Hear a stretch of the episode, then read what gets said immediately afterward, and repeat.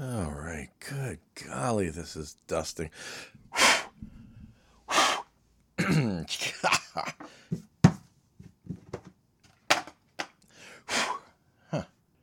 Well, now I gotta remember how to use this shit.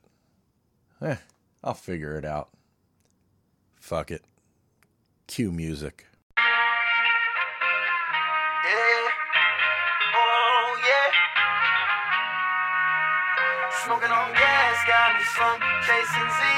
Chasing Z's. I've been high off my ass. Magic beans, magic beans. Flying solo, oh, Mr. Dolo. What you mean? what you need. Ground control and major time. Do you read, do you read? Smoking on gas got me slump. Chasing Z's, chasing Z's. I've been high off my ass. Magic beans, magic beans. Flying solo, oh, Mr. Dolo. What you need, what you need. Ground control and major time. Do you read, I'm back in the game and I'm feeling myself. Quick level up, now I'm building myself. Every day, never taking breaks, killing myself. Addicted to the gold, only focused on wealth, still slide to my 9 to 5. Just buy the time till I'm on the rise. Passing off, I'm not answering off. This ain't frat rap, tell the haters fuck off. I'm shining, so blinded. As a vibe, got no diamonds, broke boy.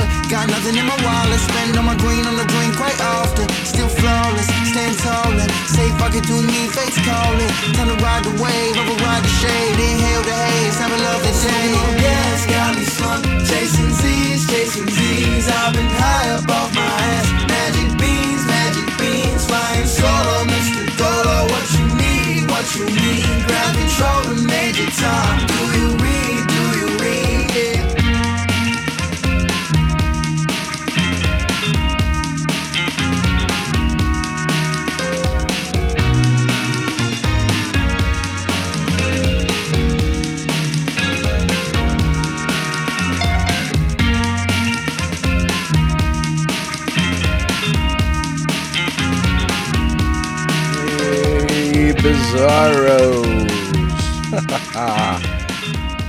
Remember me? Yeah, I know, I know. I'm back. Holy crap, I barely remember how to use any of this stuff. I, uh, it took me like 15 minutes just to get my monitor to start up, but I am on track now. See what I did there? I'm on, anyway. Yeah, it's been a minute. So let's start with a big thank you to the steady listeners from around the world that just kept listening through this whole downtime. Um, I'm really humbled by that, and I thank you. And it, whether it's from here in the U.S. or England, Portugal, Brazil, South Korea, Aussies, I see you. Uh, Cape Verde, I don't know where you are, um, but I see and appreciate you. Ecuador, Ireland, Mexico. Thank all of you for continuing to listen. And we are back on track, like I said, for a monthly release. And that's probably where it's going to be at this point, And then I hope to kind of increase it in the future. But so, yeah, life sometimes kicks us till we fall down. And uh, it did, and I did, and it took some time to put myself back together but I did, and here we are again. So I have a great show for you. Uh, we have Dracula's Blood Tears, demonic rat cats at the U.S. Capitol that aren't Jim Jordan. A man who can't stop eating, green kids in Woolpit, moon-eyed people of the Cherokee, and a whole lot more. So let's uh, let's get to it.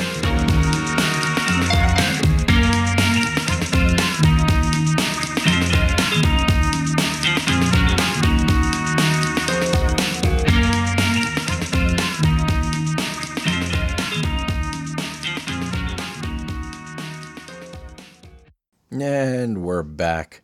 So let's uh we got all kinds of stories here. Let's start with why the US Capitol's demon cat legend is so persistent. And this is out of Atlas Obscura.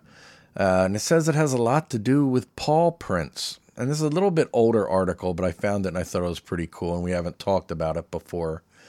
But apparently, over the last two centuries, the U.S. Capitol building, with its underground passages and echoing side chambers and complete chaos, nightmare of idiocy, has amassed its fair share of ghost stories. Whether it's the specter of a lost Civil War soldier from the building's brief stint as a wartime hospital, or the ghost of John Quincy Adams shouting his final words in the speaker's lobby, the Capitol building is a ghost hunter's dream. But few such stories have captured the public's imagination like that of the Demon Cat. It's probably the most common of all the ghost stories in the Capitol, partly because of the physical evidence, says Steve Livengood, the chief tour guide of the U.S. Capitol Historical Society. Tales from the spectral feline known as the Demon Cat, initials DC. Get it? These date back to at least the 19th century. Since joining the USCHS in 1973, Livengood has become an expert in the tale. Now, uh, there'll be notes for this in the show notes, of course, and there is a couple pictures here that show the little paw prints and stuff like that if you want to check it out. The story probably goes back to post Civil War era. The main thing is that the people who would see it, particularly, were the night watchmen, says Livengood. The most common version of the legend goes that a guard was on patrol one night when he saw a black cat approaching. Now, in those days, cats were not an uncommon sight in the building introduced to control the rodent population. However, as the cat came closer, it grew in size until it was as large as a tiger. The monster cat pounced on the guard, who fell down and tried to protect himself, but the creature vanished in midair. And, uh, yeah, I guess that was too long ago to have been Marjorie Taylor Greene, but I'll let that go. Just, you know, if you're going to talk about demonic pussy, no, sorry, where was I? Like most ghost stories, tales of the demon cat have a number of variations. Later sightings are said to have scared people to death. The cat's appearances have also been linked to national tragedies and presidential transitions. What's kept the legend alive all this time? Why does it persist? A couple of features in the Capitol's building are said to be evidence of the demon's cat's existence. The most famous of these is a group of shallow paw prints in the concrete of the small Senate rotunda. In 1898, the Capitol building was damaged by a gas explosion from all the hot air, I assume. And according to Livengood, in some spots the original stone was replaced by concrete. It's quite possible that a cat just walked across the wet concrete, he says, just enough to leave some impressions. It's as you come out of the old Supreme Court chamber. There may be six or eight pretty clear ones. Now, in another part of the building, Livengood also notes that the letters DC have been scratched into the concrete. Everyone says that's the demon cat putting its initials there. Yeah. Yeah, it's, that's got to be what it is, right? Of course.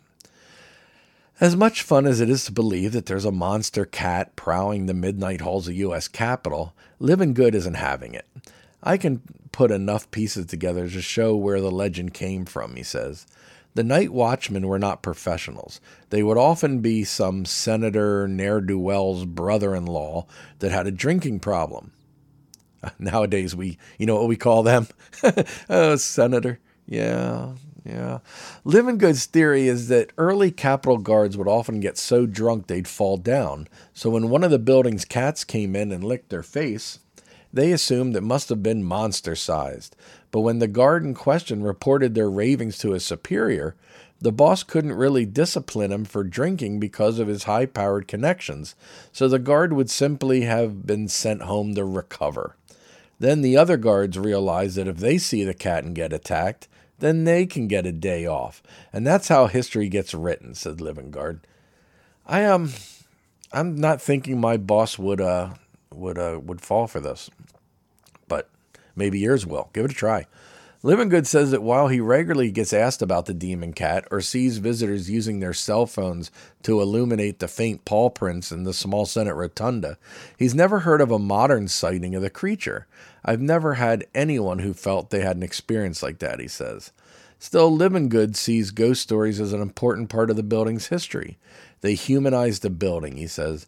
One of the things I try to get across to people as I'm giving a tour is that the spirit of the people who built the building and the people who have acted out the history in it are still there, and you can feel it. So that is the demonic cat legend of the DC Capitol. and off to my foreign listeners, you wonder why we're all so messed up over here. It's obviously the evil pussy roaming the capital that isn't Marjorie Taylor Greene or Jim Jordan. Anyway, I digress. Let's see what we got next here. Uh, look around. What do I got in the drawer? Oh, here's a good one. Like I mentioned earlier, Vlad the Impaler, Dracula namesake cried tears of blood, study suggests. Now, this is out of Science Alert, so it must be real, right? Yeah. So, a chemical analysis of the letters of the legendary historical figure reputed to have inspired fictional vampire Dracula has revealed Vlad Dracula, aka Vlad the Impaler, may have cried tears of blood. Traces left behind on the paper by the 15th century ruler of Wallachia suggest he was afflicted with a condition known as hemolacria, which manifests as the presence of blood in tears, and he may have had skin and respiratory conditions besides. To our reckoning, writes a team led by chemist Maria Gaetana Giovanna Pittalà of the University of, Catel- of Catania in Italy, this is the first time such research has been carried out and has helped to bring to the limelight the health status of Vlad Dracula the Impaler. Vlad Dracula, also known as Vlad Tepes, was certainly a towering figure in European history. His exploits as ruler of Wallachia are almost mythical. In particular, the extremely bloody lengths he went to in order to protect his land from multiple conflicts. It's unknown how many deaths he's responsible for, but estimates put it at over 80,000, and an estimated over 20,000 of those were impaled on wooden spikes not to mention all the other forms of torture of which has been disputedly accused.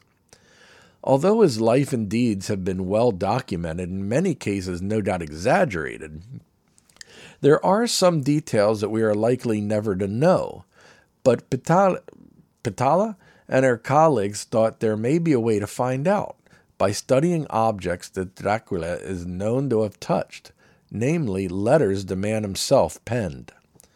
Letters are an absolute treasure trove for historians. So, in this case, however, it was not the contents of Dracula's letters that interested the researchers, but what secrets may have been left behind on the paper, the molecules and the proteins that may have been transferred by human touch. The letters are now over 500 years old, and extracting material from them could cause damage, which is not ideal for precious historical documents.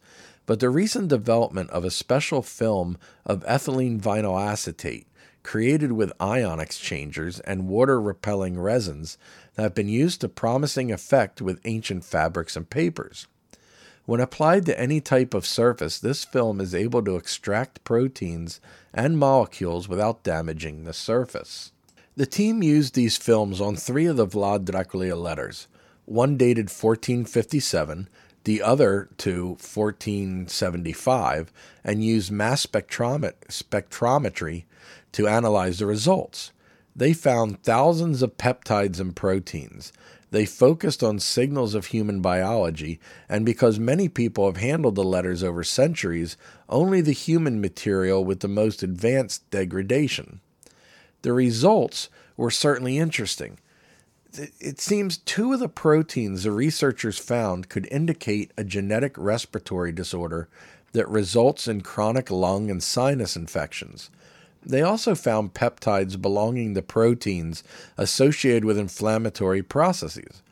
Put together, this suggests a skin or respiratory disorder, or perhaps both.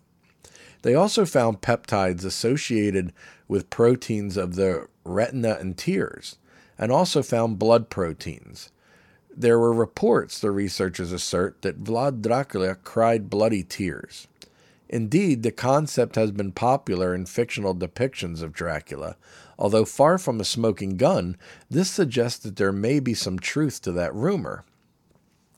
Although proteomic data here reported although cannot be considered exhaustive alone, might indicate that, according to some stories, he probably suffered, at least in the last years of his life, from a pathological condition called he- hemolacria. That is, he could shed tears mixed with blood.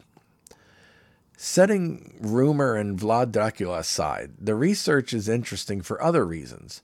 The investigation of the three letters yielded thousands of peptides from bacteria, viruses, fungi, insects, and plants that offer a fascinating window into the Wallachian life in the 15th century. Most of the bacteria, for example, form a normal part of the human gut flora, but there were some that indicated intestinal or urinary tract infections. They also found peptides associated with Yersinia pestis, the cause of the Black Death. Other molecules suggested the presence of fruit flies, tick and mosquito borne viruses, the types of mold that grow on rotting fruit.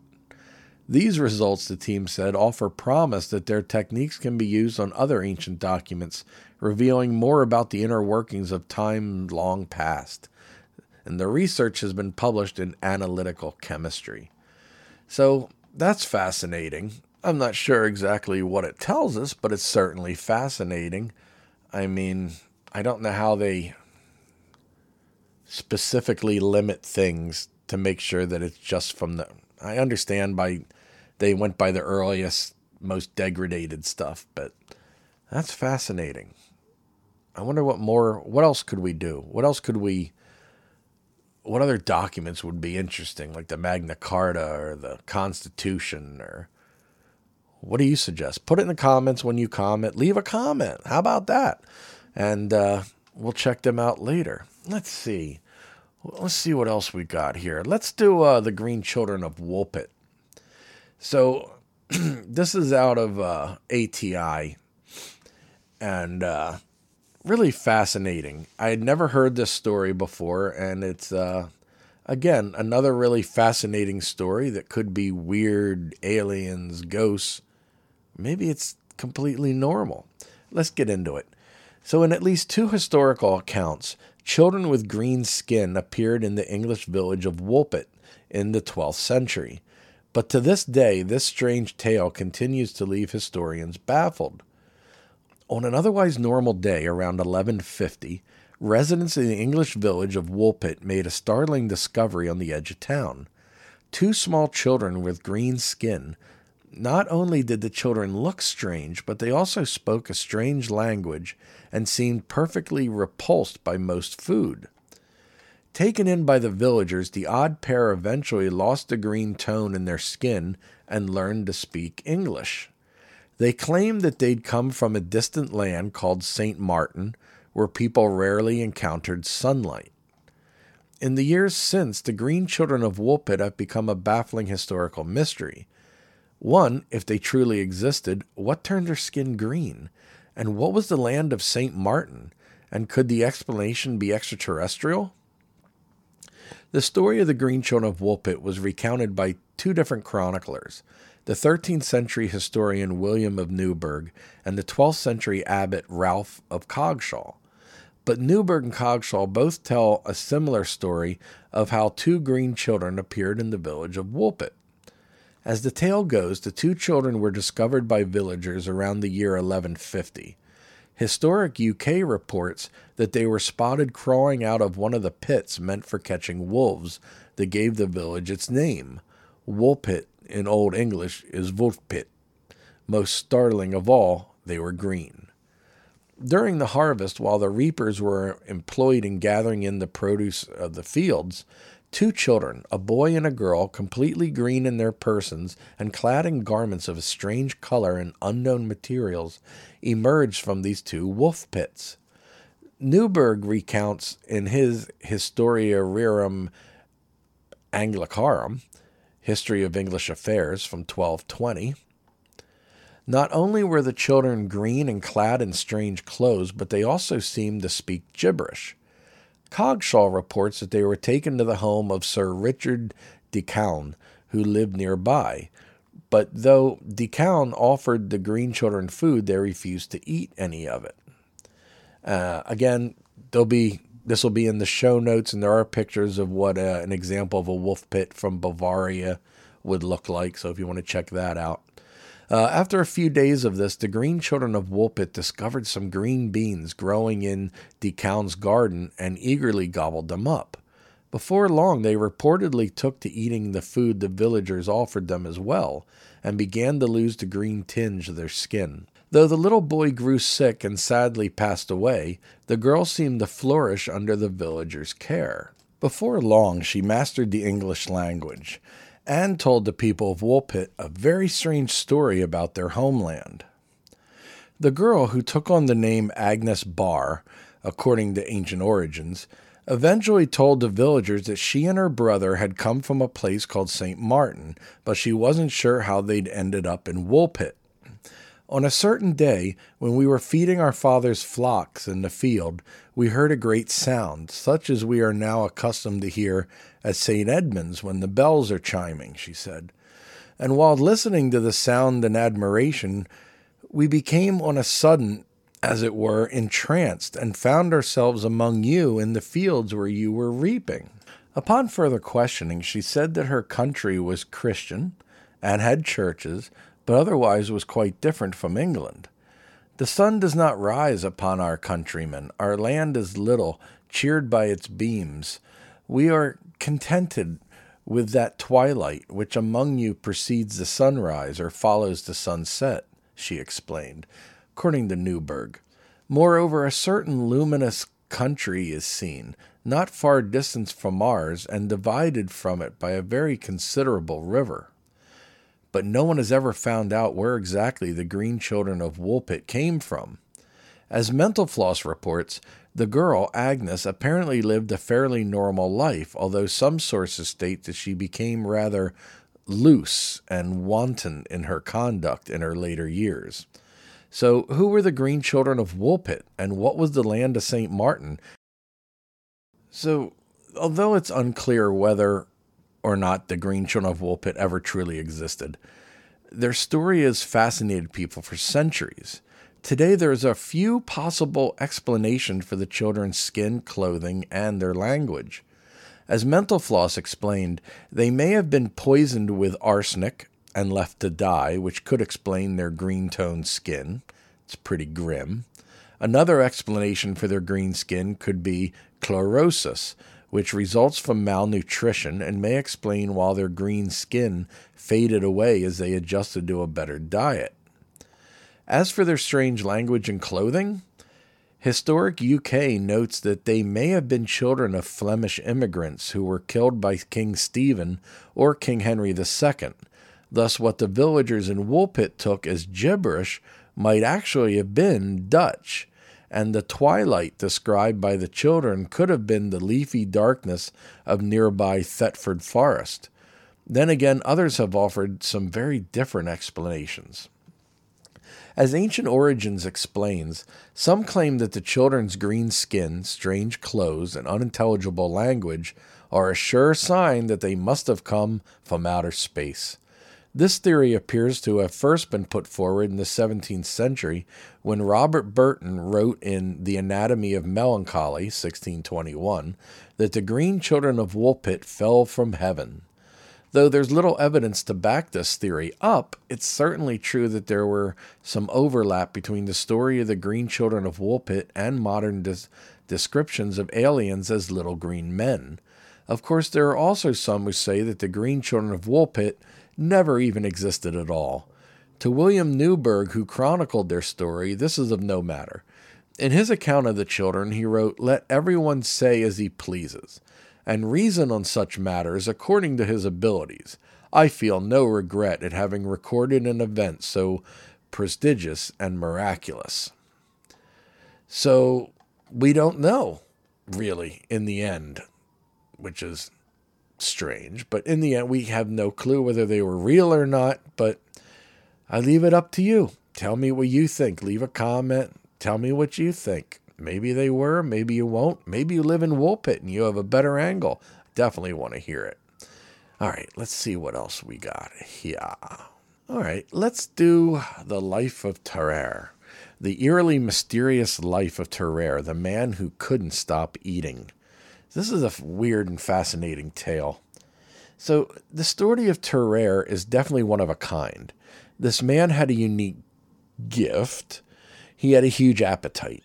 Tarrare was always hungry and able to eat an unfathomable amount of food. His entire body seemed to be designed for just one purpose eating. Tarrare's story involves show business, war, espionage, medical experiments, and most shockingly, a mysteriously missing baby. Get in my belly. We're warning you, this story is not for the squeamish. So, born in Lyon, France around 1972, Tarrare was an unusual child from the very beginning. He was always hungry. No matter how much his parents fed him, by the time he was a teenager, he ate his own body weight in beef in a single day. To put that into context, the average human needs to consume around 5% of their own mass each day.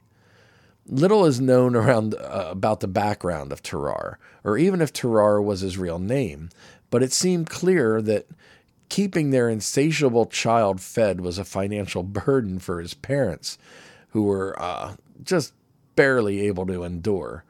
Um, sometime before his 16th birthday, Tarrare's mom and dad were left with no option but to turn him out and force him to fend for himself. After being kicked out, Tarrare joined a nomadic band of bandits, as one does, and sex workers, but of course, and he drifted from place to place.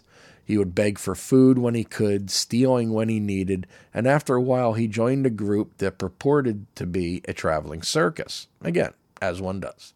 They would perform freak show style acts in order to draw and distract crowds for easy pickpocketing. And Tarrare's act was something no one had ever seen before. Tarrare's job was to do what he did best eat. He would stretch his jaw to devour baskets of apples as though they were bags of nuts. He also ate objects such as corks or stones. It seemed like there was nothing Tarrare could not ingest, and the crowds in every single place they visited lapped up the spectacle of his gluttony. Now, inanimate objects and fruit weren't the only things Tarrare would eat to excess. He also picked up a habit of consuming live animals. He seized a live cat with his teeth disemboweled it, sucked its blood, and ate it, leaving the bare skeleton only, said one witness to Tarrare's increasingly disturbing stage act. He also ate dogs in the same manner. On one occasion, it was said that he was swallowing a live eel without chewing it. Snake meat was a particular favorite of Tarrare's. His reputation was so gruesome that it seemed even the animals knew to keep out of his way. The dogs and cats fled in terror at his aspect, wrote the military surgeon Baron Percy, as if they had anticipated the kind of fate he was preparing for them. So now we're it's 1788, and he's in his late teens. Tarrare swapped countryside wanderings for regular performances in Paris. There, among the grand boulevards and wealthy citizens, the rapacious young man found a way to fill his pockets even if he couldn't fill his belly. But one day, during his unusual wolfish performance, he had a sudden and severe intestinal obstruction.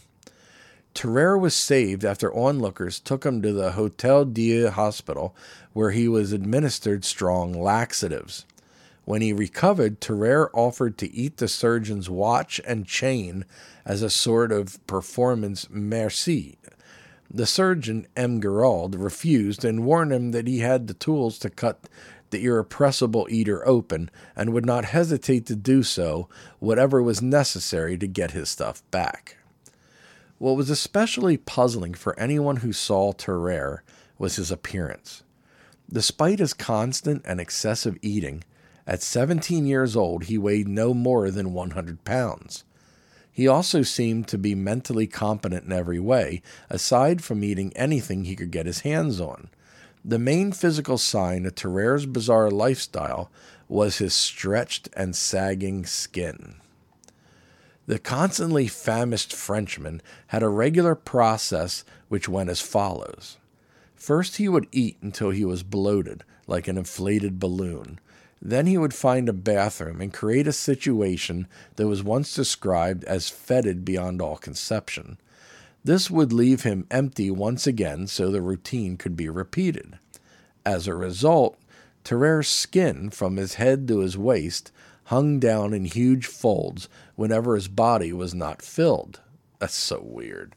So basically, he's is it bulimic, forced bulimic, bulimia. I don't. But why would it stretch his skin like that? So weird.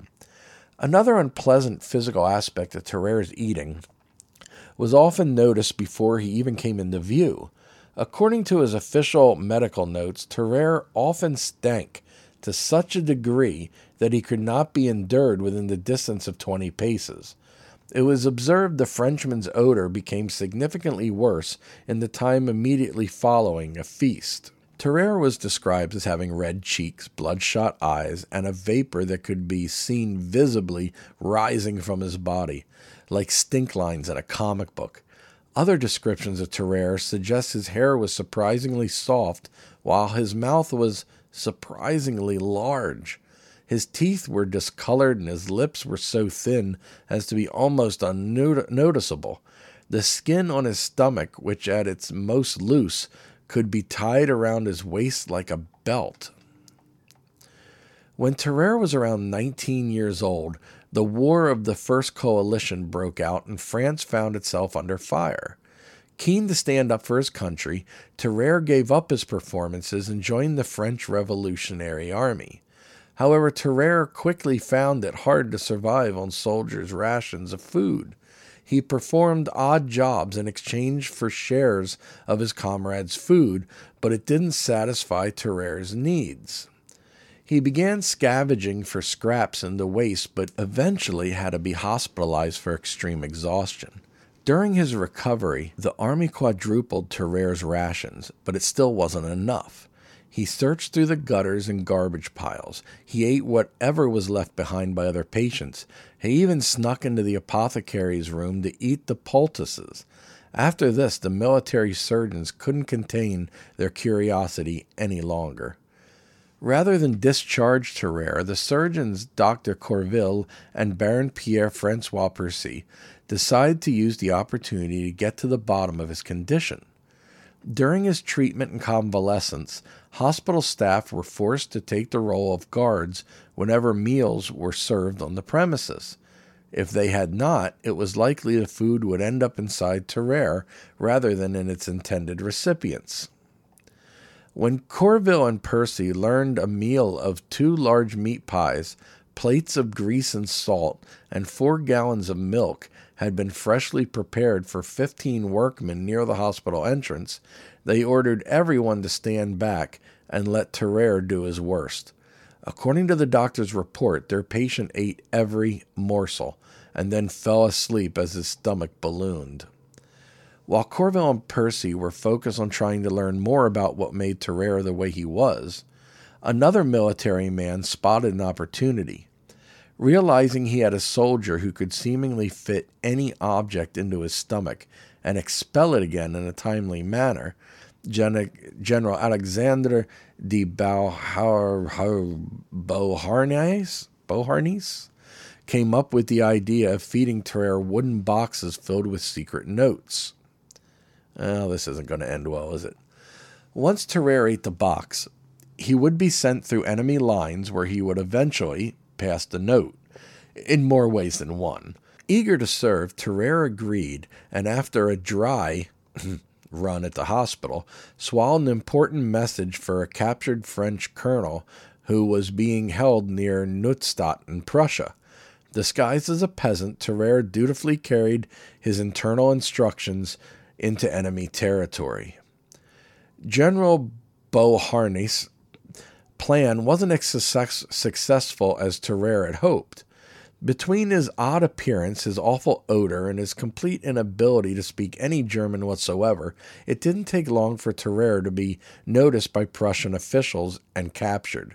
The soldiers were given the inevitable task of removing Tarrare's clothes and performing a thorough search before subjecting their prisoner to interrogation and torture.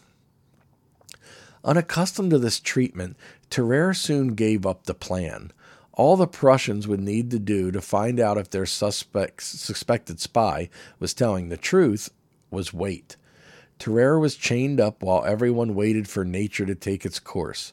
Once it did, someone would be given the grim task of sifting through Tarrare's expulsions and retrieving the box hidden within them. Now, Tarrare's evacuated message was eventually cleaned up and revealed to the Prussian officers. It turned out to be a dummy message of General Beauharnais rather than offer valuable details of any French plot or activity. All the note asked was for the recipient to confirm they had received it. In frustration and anger, the Prussian general Zoegli ordered Tarrare's execution. Dun dun dun. A gallows was constructed, and this sorrowful spy was marched to what would be the final act of his bizarre life. Sometime between the rope being placed around Tarrare's neck and the order being given for him to jump, General Zoegli had a change of heart. Whether it was an act of mercy or pity, we don't know, but Tarrare was removed from his execution site, beaten, and returned to France. Perhaps it was the gallows that Tarrare decided it was time to change his life. Or perhaps it was while he sat alone in a cell waiting to pass the wooden box sliding its way through his intestines. Whenever it happened, the French glutton did some soul searching, and during the war, he returned with a determination to do something about his constant debilitating hunger. Tarrare begged Baron Percy to help him fix his appetite once and for all. There was no medical template for this kind of condition, but Percy did what he could. He tried laudanum, but had no effect. He tried wine vinegar, tobacco pills, oh, but Tarrare remained unchanged. In desperation, Percy tried feeding his patient huge numbers of soft boiled eggs in hopes it would stifle his hunger. It did not. So, while Baron Percy was trying and failing to solve Tarrare's situation with medical intervention, the patient himself was forced to find increasingly desperate ways to satisfy his never ending hunger. When the hospital did not provide Tarrare with enough food, he escaped into town where he would compete with stray dogs for rotting meat at the side of the road or beg butchers for spare offal. Things started getting weirder, if they weren't weird enough. When Tarrare was caught drinking blood that had been let from patients or even nibbling on corpses in the hospital's morgue, pressure began to mount for Tarrare to be moved to an asylum but Percy was adamant the military hospital was the best place for any treatment to be carried out. That's when a 14 month old baby disappeared, and all eyes turned to Tarrare. And we're going to find out whether Tarrare had something to do with that or not in just a minute. We'll be right back.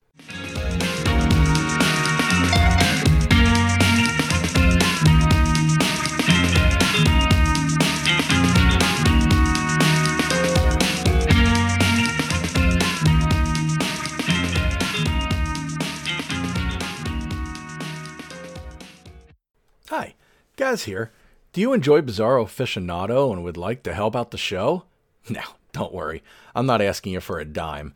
Just leave a comment, subscribe, or follow the show so you get each episode as it's uploaded. Comments really help the show, and subscriptions help it move up in the ranks among the other 4 million shows in the world.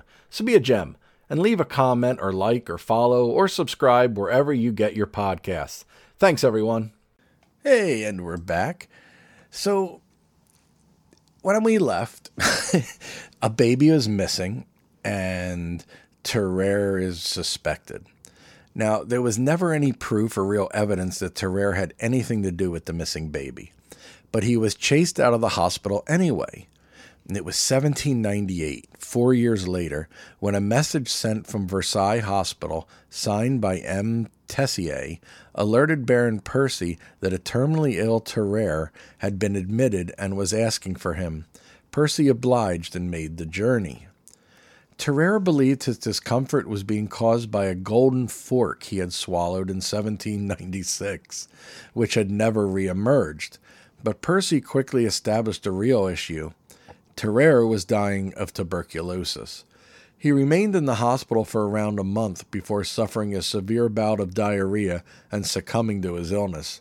The man who ate everything died with Percy by his side. He was, at best estimate, just 26 years old. At first, the surgeons at Versailles refused to touch Tarrare's body due to its rapid decomposition. For Percy and Tessier, however, the curiosity was too much. There was also the matter of a possible golden fork to find. An autopsy was performed, but was halted halfway through when doctors could no longer cope with the smell. Like the odors which emanated from Tarrare's rotting body, the autopsy results were enough to turn the stomachs of the dead. The entrails were putrefied, confounded together and immersed in a giant layer of pus. Tarrare's report read The liver was excessively large, void of consistence, and in a putrescent state. The gallbladder was of considerable magnitude, the stomach in a lax state and having ulcerated patches dispersed about it covered almost the whole of the abdominal region. What was discovered from Tarrare's autopsy before it was abandoned was that his gullet was unusually large. A note was made that a cylinder of a foot in circumference could be introduced without touching the plate, the palate. His stomach was perhaps unsurprisingly also much bigger than the doctors had seen before and filled almost the entire cavity of the body. After the procedure, the surgeons could only conclude that the voracious appetite which had dogged Tarrare's entire life had been due to his physical needs, not his mental ones, and that all he had ever been doing was trying to fill his oversized organs in the same way as any of us might. Disappointingly, the mysterious golden fork was never found. So while the story of Tarrare is unusual, it's not entirely unique. A Polish man named Charles Domery lived around the same time, believed to have been born in 1778. Domery also served in the War of the First Coalition, but on the side of the Prussian army. According to legend, Domery ate cats, 174 of them in one year. If he couldn't find any cat, he would eat huge quantities of grass. While serving as a sailor, he attempted to eat the severed leg of a fellow crew member before being stopped by his shipmates. A more recent example is Michael Lotito, an entertainer who lived from 1950 to 2007 and went by the stage name Monseigneur Mangentout or Mr. Eat It All. So, and to my French listeners, I uh, will go ahead and apologize for every single pronunciation so far. Now, many freak show artists lead somewhat lavish lives of fame, although some born with unfortunate deformities. But people like Tarrare didn't get so lucky, and neither did Lobster Boy. Born in Pittsburgh, Pennsylvania, Grady Stiles already knew he was going to be a circus star as was his family's tradition. And we discussed him in an earlier episode, maybe in like season one or two. But uh, yeah, it, crazy, crazy things. Um, I don't know what to make of that. So again, go in, be happy to uh, leave a message, and uh, tell me what you think. All right, let's see. I think let's cover the most haunted road in America. And this is off of Ocean County's Best Variety 92.7 WOBM. The most haunted road in America is in New Jersey, according to TikTok. Well, if TikTok says it, who am I to argue, right? When it comes down to it's TikTok in New Jersey, who could ask for anything more? So, the spooky season is just about upon us and many of you may be looking for some cool haunted places to visit if you're on the east coast of the states. There are haunted trails, haunted houses, haunted hay rides, haunted mazes, to name a few. But have you ever been on a haunted road? According to Sixt, the hunt is on for the spookiest roads across the U.S., with searches for haunted roads up 126% in the past month alone. Cool, right? Well, we've rounded up the 10 most haunted roads across the nation according to TikTok. Two of those haunted roads are in New Jersey, and even cooler, one of those Garden State roads is the number one most haunted road in the nation. Clinton Road in West Milford is considered to be the most haunted road in the U.S., according to TikTok. The road is associated with Ghost Boy Bridge. There have been around 107 ghost sightings on the road with 8.7 million views on TikTok. Locals tell the story of a young boy who lost his life when he was hit and killed by a car on one of the bridges over Clinton Brook when he went to pick up a quarter he saw on the ground. The ghost boy apparently hangs out under a bridge and returns coins to people after they throw them in the water. Some say that if you bend over to pick up the change, he'll push you into the water to save you from being hit by a car. Another haunted New Jersey road that made the top 10 list is Shades of Death Road in Warren County. Charming. The road is associated with a series of fatal occurrences. There have been 107 ghost sightings on the road and 89.6 thousand views on TikTok. According to WeirdNewJersey.com, Shades of Death Road has been a dark, mysterious thoroughfare for travelers to cut across one of the most isolated parts of New Jersey for centuries.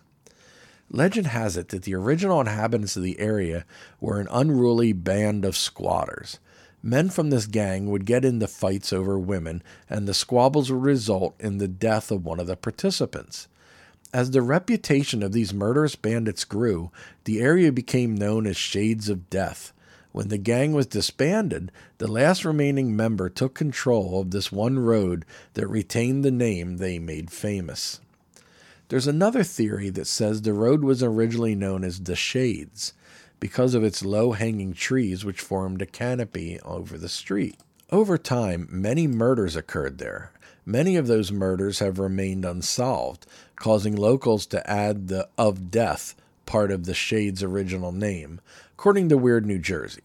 Some people have even claimed to see the dead walking along the road in the mist. Now, the rest of these roads uh, in the TikTok's tops most haunted roads list. Let's uh let's start with 10. I mean, we know the first two, but let's start with 10 and count down. So the first one is Bragg Road. That's in Hardin County Park in the state of Texas. Um, it is haunted due to lights of Saratoga. These are mysterious lights that often appears out of nowhere, kind of like will o' the wisps, I guess. Um, 86.8 thousand views on TikTok and over 1,200 sightings of ghosts on this road. Nine is Shades of Death Road in Warren County, New Jersey, series of fatal occurrences. 107 um, 107 ghosts have been seen on there and 89.6 thousand views. Number eight comes in Boy Scout Lane, Stevens Point, Wisconsin. The fictional deaths of a troop of Boy Scouts, but that doesn't matter. It still has 202.2 thousand views with 246 odd sightings. Coming in at number seven is Sand Hill Road in Las Vegas, Nevada. There's the legends of restless spirits haunting the underground tunnels. Uh, it's 225,000 uh, views on TikTok with 29 sightings. Coming at number six, of course, is Highway 666, which is now U.S. Route 491 in Gallup, New Mexico. There's a high fatality rate and a lot of, as- of apparitions there, 52 sightings. Coming in at number five, Route 375 in Rachel, Nevada. Lots of UFO sightings there near the uh, entrance to the super secret, not so secret Area 51 with 29 sightings. Coming at number four is Resurrection Mary in Justice, Illinois. The hitchhiking ghost of Archer Avenue, 464 odd weird sightings. Number three, Dead Man's Curve in Cleveland, Ohio a faceless hitchhiker who died in a crash and numerous deadly traffic accidents, leading to 551 ghost sightings on the road. Um, then, number two, Riverdale Road between Thornton and Brighton in Colorado. Urban legends of hauntings and phantom joggers with 145 sightings. And of course, as we said, number one, Clinton Road in West Milford, New Jersey, Ghost Boy Bridge with 107 sightings. So uh, that's it. The most frightening and scary haunted roads in America. All right, let's uh, let's wrap up with one last one. Uh, this one is really strange, and that's coming from me. So uh, this is um, from Smithsonian, so it's not some complete garbage. Is that archaeologists unearth remains of infants wearing helmets made from the skulls of other children. Members of Ecuador's Guangala culture may have outfitted the infants in skulls as a protective measure. Archaeologists excavating a site in Salango, Ecuador, have discovered evidence of a burial ritual that might even make Indiana Jones shiver. As the researchers report in the Journal of Latin American Antiquity, excavations at a pair of 2,100 year old funerary mounds revealed several unusual sets of remains, namely the skeletons of two infants wearing what appear to be bone helmets made from the skulls of older children. Members of the Guangal culture referred, uh, in, I'm sorry, culture interred the infants at Salango, an ancient ritual complex on the country's central coast around 100 BC. Archaeologists unearthed the remains, as well as those of nine other individuals, many of whom were buried with small objects, including figurines, shells, and while conducting excavations between 2014 and 2016, per the study, the discovery represents the only known evidence of using juvenile crania as mortuary headgear found to date. One of the babies was around 18 months old at the time of death while the second was between six and nine months old. As the study's author writes, the modified cranium of a second juvenile was placed in a helmet like fashion around the head of the first, such that the primary individual's face looked through or out of the cranial vault of the second. The older infant's helmet originally belonged to a child aged 4 to 12 years old. Interestingly, the researchers found a small shell and a finger bone sandwiched between the two layered skulls. The second baby's helmet was fashioned from the cranium of a child between 2 and 12 years old. Well, that is grim. And there are pictures on here, so check out the show notes to see that. Perhaps most eerily, the older children's skulls likely still had flesh when they were outfitted over the infants' heads, Juvenile skulls often do not hold together if they are simply bare bone, the archaeologists note. We're still pretty shocked by the find, lead author Sarah Juengst of the University of North Carolina at Charlotte tells Forbes Kristina Killgrove. Not only is it unprecedented, there are still so many questions. Potential explanations for the unexpected burials abound. DNA and isotope analysis currently underway may clarify whether the infants and children were related. But even if these tests fail to provide a definitive answer, Junk says the researchers definitely had a lot of ideas to work with.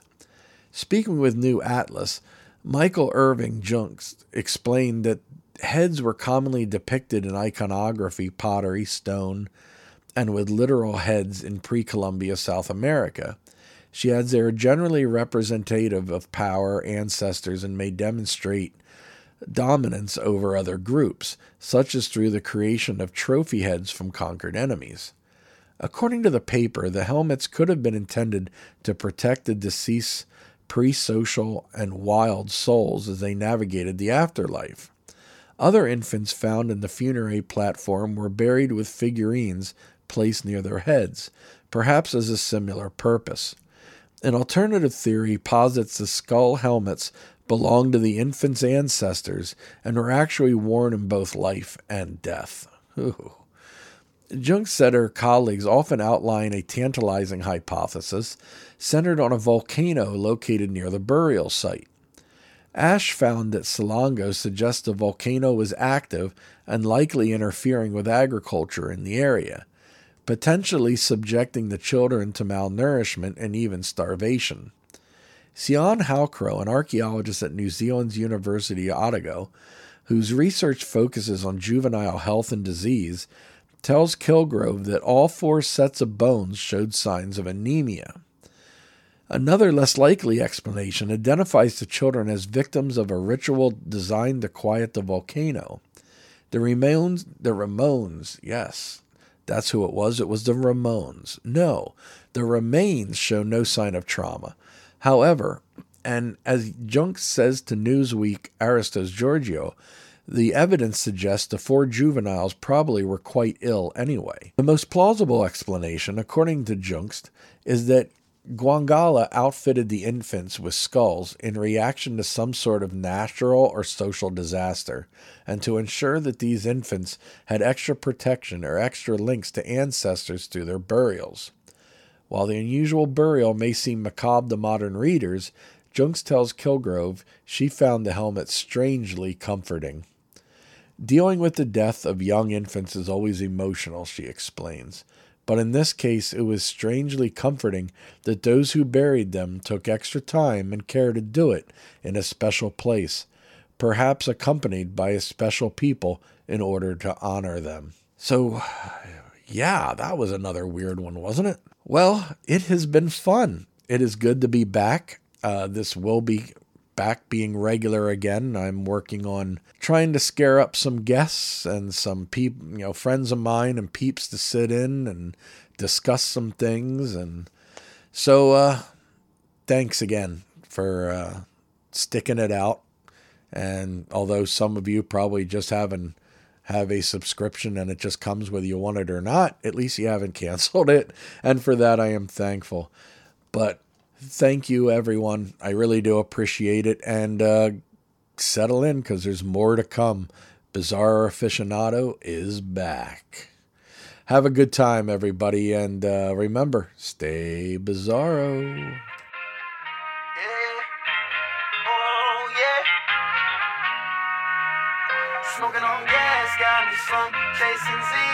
Chasing Z's. I've been high off my ass. Magic beans, magic beans. Flying solo, Mr. Dolo. What you mean? What you mean? Ground control and major time. Do you read? Do you read? Smoking on gas, got me slung. Chasing Z's, chasing Z's. I've been high off my ass. Magic beans, magic beans. Flying solo, Mr. Dolo. What you need, what you need. Ground control and major time. Do you read, I'm back in the game feeling myself.